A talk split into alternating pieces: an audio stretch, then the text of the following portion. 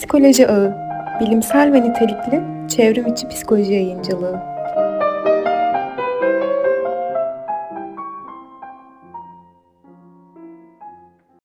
Kategori günlük yaşam. Başlık nedir bu şiddet? Sağlıkta şiddet, aile içi şiddet, sporda şiddet, okulda şiddet, sokakta şiddet, evde şiddet, iş yerinde, kadına, çocuğa, erkeğe, hayvana, taşınabilir taşınamaz mala karşı şiddet, medyada şiddet, duygusal, fiziksel, psikolojik, ekonomik şiddet. Liste uzayıp gider. Şiddet ne kadar olumsuz ve eğreti bir olgu olsa da hayatımızın her alanına nüfuz etmiş durumda. Birileri bunu çeşitli şekillerde uygulamakta. Fail olarak adlandırmakta ve birileri de mağdur konumunda olup şiddete maruz kalmaya devam etmektedir. Siz bu kaydı dinlerken bile dünyanın bir ucunda belki de yan binadaki bir evde birileri mağdur, birileri de fail olmakta. Hatta mağdur olan maktul konumuna bile gelebilir. Kim bilir? Ve en önemlisi şiddet karşısında tek vücut olarak şiddeti engelleyebilir miyiz? Gelin bu sorulara hep birlikte cevap arayalım. İnsanlığın başladığı tarihten itibaren mitolojilerde, kulaktan kulağa aktarılan hikayelerde, inanış biçimlerinde bu konuya rastlanmaktadır. Kabil'in kardeşi olan Habil'i öldürmek için bir takım geçerli sebepleri olsa dahi kutsal kitaplarda bu olayla ilgili ilk öldürme Kabil'in içinde var olan kötülüğün ortaya çıkması şeklinde ifadeler yer almıştır. Bu olaydan sonra ise yapılan eylemin yanlış, istenmeyen bir davranış olduğu belirtilmiş ve bazı inanç sistemlerinde yasaklanmıştır. Yaratılıştan beri yaşadığımız, içimizde bir yerlerde gerçekleşen bu olayın gelecekte de sürekliliğini koruyacağını ileri sürdüğümüzde aslında çok da şaşkınlık yaratacak bir tahminde bulunmuş olmayız. Şiddeti doğanın kendisinde var olduğu şekliyle bir çatışma biçiminde ele alarak ilk dile getiren düşünürlerden birisi Herakleitos'tur. Herakleitos'a göre evren sürekli çatışmaların yaşandığı bir yerdir ve de kavga herkes için ortak, adalet ise bir çatışmadır. Adalet bile ancak kavga ile sağlanabilir. Dolayısıyla şiddet doğadır ve insan da doğanın bir parçası olarak onun şiddetinin bir ürünüdür. Bu nedenle doğanın parçası olan insan şiddeti bünyesinde taşır. Dolayısıyla insanın yarattığı savaş her şeyin babası, her şeyin kralıdır. Geçmişten günümüze var olmuş ve var olmaya devam eden toplulukların gelişim ve ilerleme sürecinde şiddet olgusuna sıkça rastlanmaktadır. Şiddete otoriteyi sağlamak için başvurulmuştur ki buradan hareketle otorite ve şiddetin birbirinden bağımsız değil, birbirine paralel bir biçimde yol aldıklarını söyleyebilmekteyiz. Günümüzde ise bu şiddeti etkileyen ve tetikleyen faktörler arasında ekonomik dengesizlikler, adaletin yerine getirilmesi sırasında yaşanan gecikme ve olumsuzluklar, televizyonda yayınlanan dizi filmler ve spor müsabakaları sayılabilmektedir. Literatür tarandığında da çok çeşitli şiddet tanımlamalarıyla karşılaşmaktayız.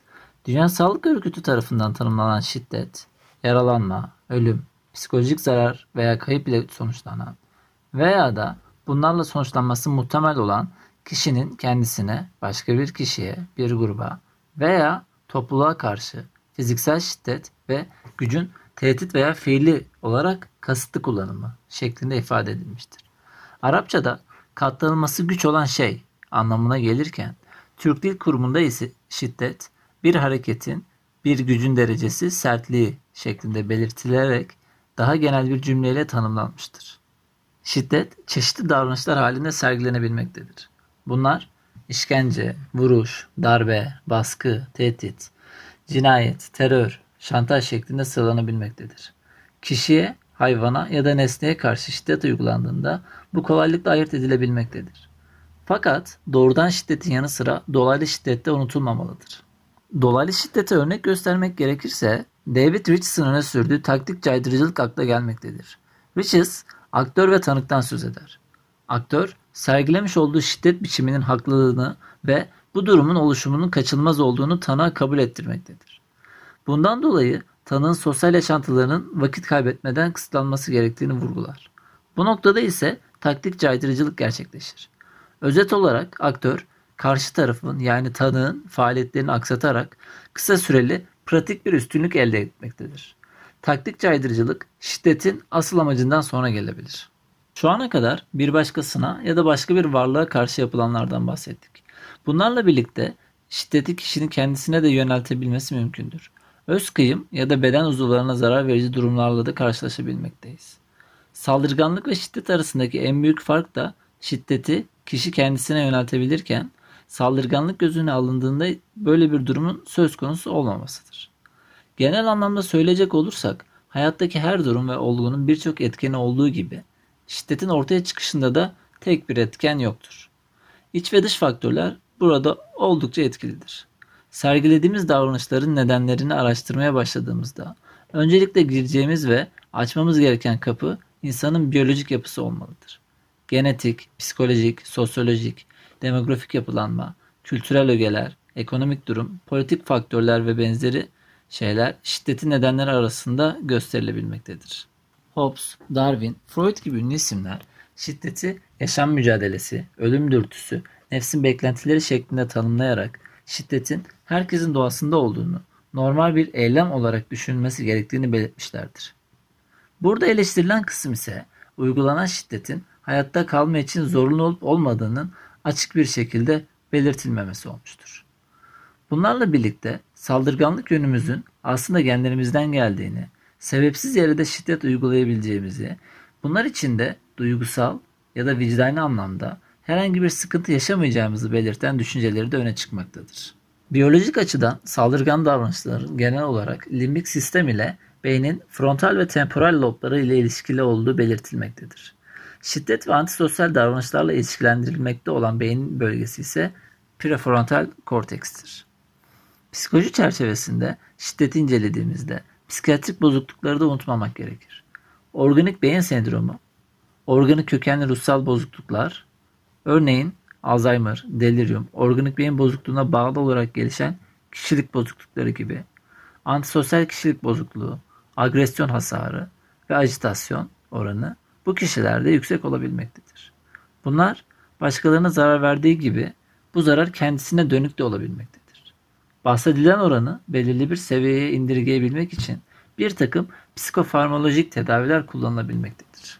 Şiddetin oluşmasında tek bir faktör etkili değildir.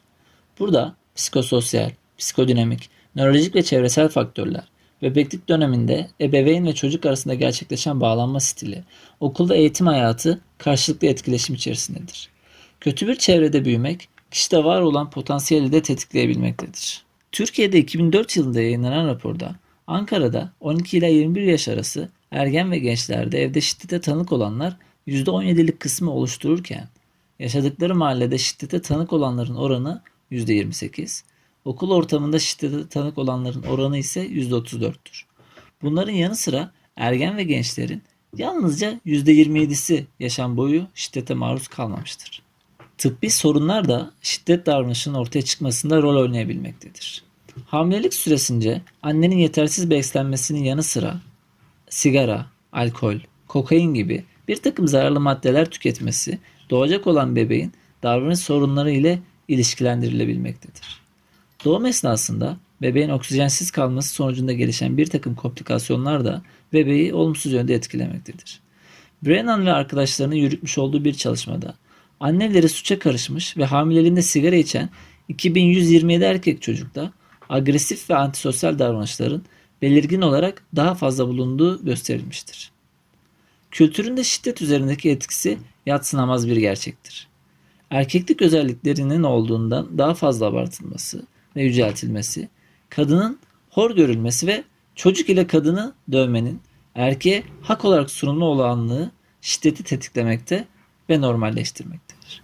Geçmişten bugüne değin hep içimizde olan şiddet karşısında toplumun bir ferdi olarak bizler neler yapabiliriz? Gelin bunlara bir göz atalım. Bir bireyin karakter yapılanmasının ilk fizlendiği birim ailedir. Birincil olarak aileye çok iş düşmektedir. Ebeveyn tutumlarının yanı sıra çocuğu yeteri derecede denetim altına almak, çocuğun sınırlarını yine onun anlayacağı bir dille ifade etmek oldukça önem arz etmektedir. Daha sonra ikinci yuvamız olarak tabir ettiğimiz okullar da bu konu üzerinde dikkatini yoğunlaştırmalıdır. Özellikle de okullarda rastladığımız akran zorbalığının çocuklar arasında şiddete yol açabileceği unutulmamalıdır. Öğretmenlere ve tüm eğitim kurumlarında görev almakta olan rehber öğretmenlere oldukça önemli işler düşmektedir. Bu konu hakkında gerekli bilgi ve birikime sahip olmak önemli kıstaslardan bir tanesidir. Çocuğun kendini ifade edebileceği ortamlar oluşturulmalı. İfade yeteneğini güçlendirmek ve geliştirmek adına iletişim dersi adı altında bu konu hakkında bilgi verilmelidir.